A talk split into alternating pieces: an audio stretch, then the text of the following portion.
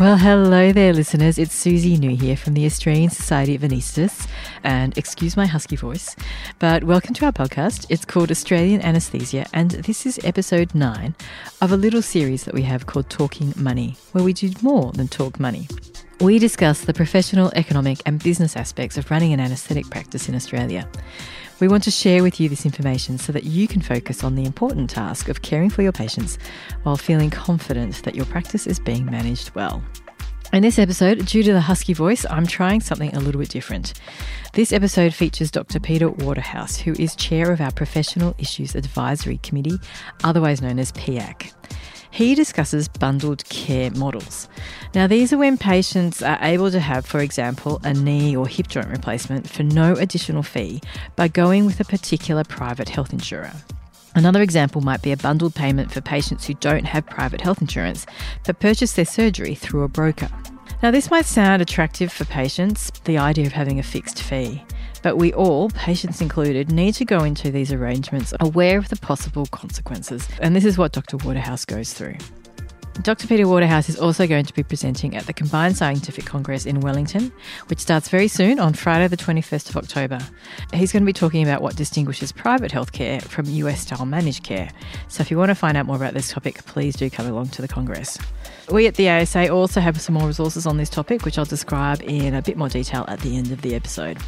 As I mentioned, this is a new format for this podcast, so feel free to let me know what you think about it, whether you like it or not, by emailing me via asa@asa.org.au. Otherwise, you can also catch me in Wellington. All right, let's get into it.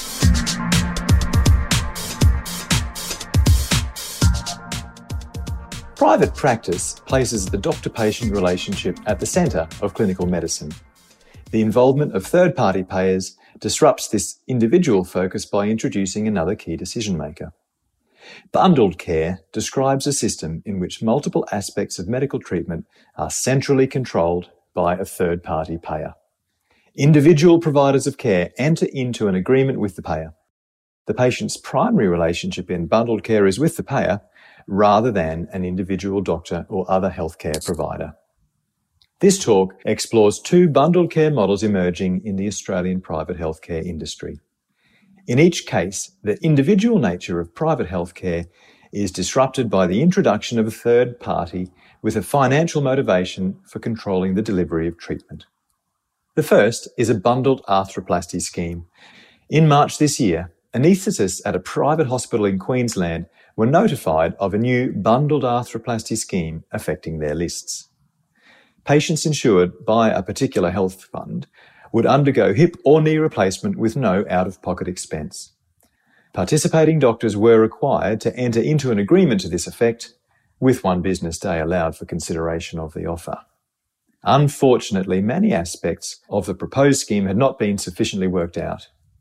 This is not surprising, given that the scheme was not presented to the Medical Advisory Committee of the hospital, nor to affected craft groups, apart from the surgeons to whom the bundle would refer patients.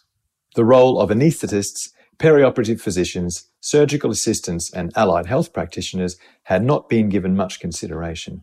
Rather, it was assumed that each of these independent professions would accept the terms of the proposed scheme. Anaesthetists responded quickly, disseminating information about the proposed scheme and arranging meetings both locally and at a national level, facilitated by the ASA. There was remarkable agreement amongst anaesthetists regarding the dangers inherent in the proposed model. It represented a major departure from the existing model of highly individualised care provided within the hospital. The specific concerns included, firstly, diminishing the doctor-patient relationship.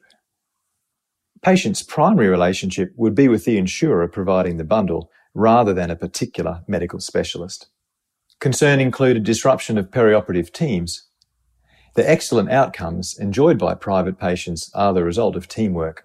Surgeons, anaesthetists, assistants, physicians and others contribute to overall results.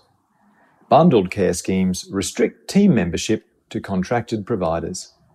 Such a system transfers ever more power to the insurers. Most Australian health insurance is provided by public companies, whose primary function is to generate profit for shareholders. Loss of identity was a concern. hospitals participating in bundled care could be perceived by referrers and patients as the insurer's hospital, and participating doctors as the insurer's doctors. This could diminish the reputation for independence and excellence which private hospitals strive for. Creation of preferred provider networks was a big concern.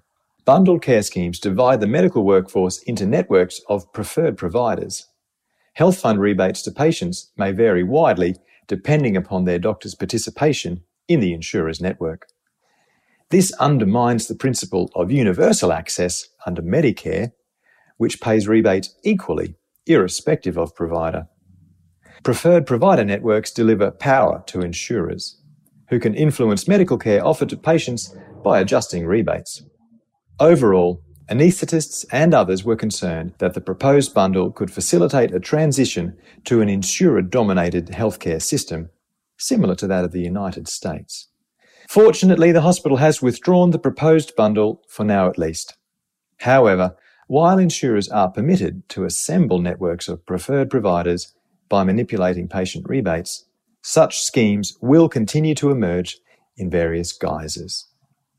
The second bundle is private surgery for uninsured patients. Let's assess the risks.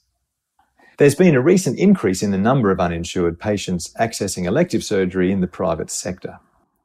Uninsured patients seek private care for procedures which are not available in the public sector or for which long delays are common. Examples include bariatric surgery, arthroplasty, knee reconstruction, and cosmetic surgery. Given the number of providers involved in elective surgery, an accurate estimate of cost is difficult to generate. Factors including facility fees, prostheses, and professional fees from surgeon, anaesthetist, assistant, and allied health practitioners all need to be considered. Even if an estimate can be obtained from each provider, a surgical complication would result in higher costs than anticipated. This inherent financial uncertainty may discourage patients from undertaking self-funded surgery. They may be paying for their treatment using borrowed money or retirement savings. An exact figure facilitates easier planning for patients. The desire for financial certainty has led to the emergence of brokers for self-funded surgery.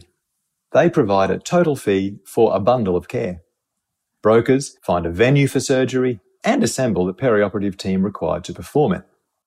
They also undertake a number of administrative tasks, from booking appointments to facilitating payment plans or access to superannuation savings. The purpose of a firm quote for elective surgery is to eliminate financial risk for the patient. This is achieved by transferring the risk to the providers of care. Every provider involved in the proposed episode of care must forward a quote to the broker. An unplanned increase in the cost of care is then borne by providers. While any surgery can lead to unexpected complications, risk is likely to correlate with the magnitude of the proposed intervention. For example, major complications are more likely following gastric bypass surgery than knee reconstruction. Financial risk is linked to the need for additional services not accounted for by the bundle price. Anaesthetists invited to participate in bundled care of self-funded patients need to consider the implications of this model before making a commitment. Most obviously, a fee estimate will need to take account of the financial risks inherent in the model, as we've discussed. Doctors remain responsible for the delivery of appropriate care, irrespective of the financial details of the bundle. It may therefore be prudent to make provision for complications when setting a fee. Beyond purely financial considerations, anaesthetists need to consider other aspects of bundled care of at least equal importance. As is always the case in bundled medical care, the patient's primary relationship is not with a doctor, but with a non-medical third party, in this case, the broker. This means that the broker, rather than the primary medical specialist, is responsible for assembling the team providing care to the patient. Of course, the team assembled may be satisfactory, but membership of the team is restricted to those agreeing to the terms of the bundle. All participants are responsible for ensuring that they are happy to work with other providers in the bundle. Finally, a doctor's livelihood depends on the preservation of a good reputation. Involvement in bundled arrangements exposes all participants to both good and bad perceptions of the overall package. It's therefore important to be comfortable with the reputation of the broker and the other providers in the bundle. The scenarios we've discussed provide two examples of bundled care. In each case, a third-party payer is introduced, displacing the doctor-patient team from its central place in the direction of medical care. This is not to say that there is no place for centrally controlled or bundled care in our medical landscape. In the public hospital system, patients' primary relationship is with the state health department, which undertakes to provide treatment. Choice of doctor and hospital is left to the payer. Traditional private healthcare gives more discretion to the individual patient, who is free to choose doctors and healthcare facilities. In this model, the doctor-patient relationship is central to medical decision-making.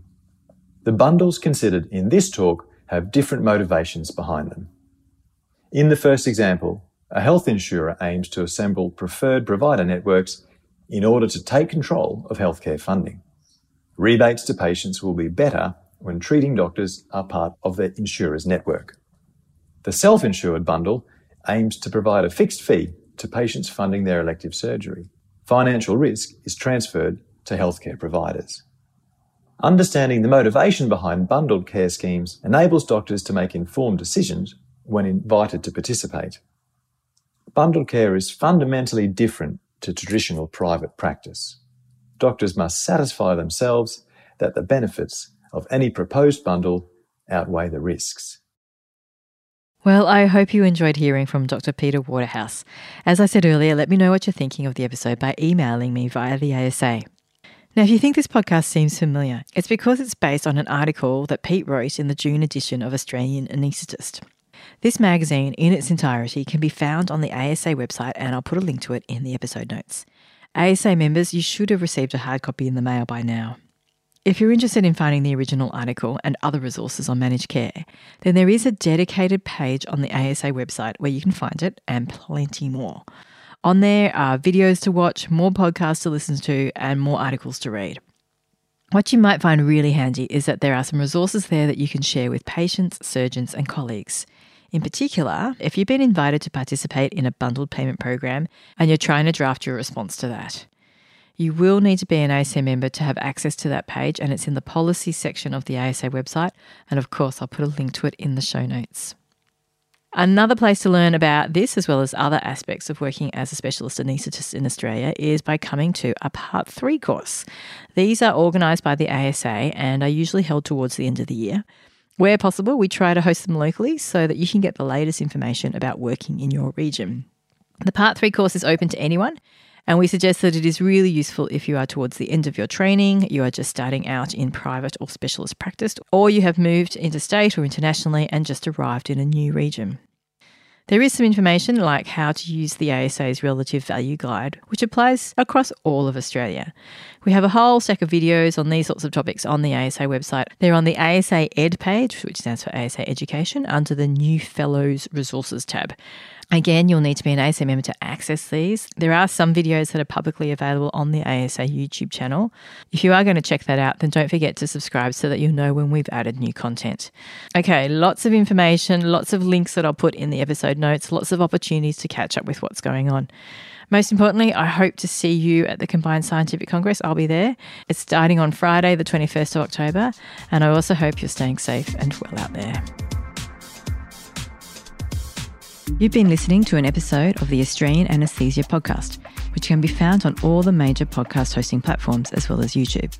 This podcast is produced by the Australian Society of Anesthetists and hosted by me, Dr. Susie New, with music created by Dr. Mark Sous. The Australian Society of Anesthetists was formed in 1934, and our vision is for every anaesthetist in Australia to be at their best, providing the highest quality anaesthesia and perioperative care through excellent technical and non-technical skills. We also hope this means that you are functioning at your best when you are away from work. In this podcast, we have conversations that seek to inform, challenge and inspire so that you keep performing at your best. Members of the ASA can access full versions of all the episodes by logging into the ASA website, which is asa.org.au. If you are listening on your favourite podcast app, then feel free to follow or subscribe so that you can receive the latest episodes as we do publish regularly. If you have any questions or feedback, please feel free to email us on asa@asa.org.au. We hope you enjoyed listening.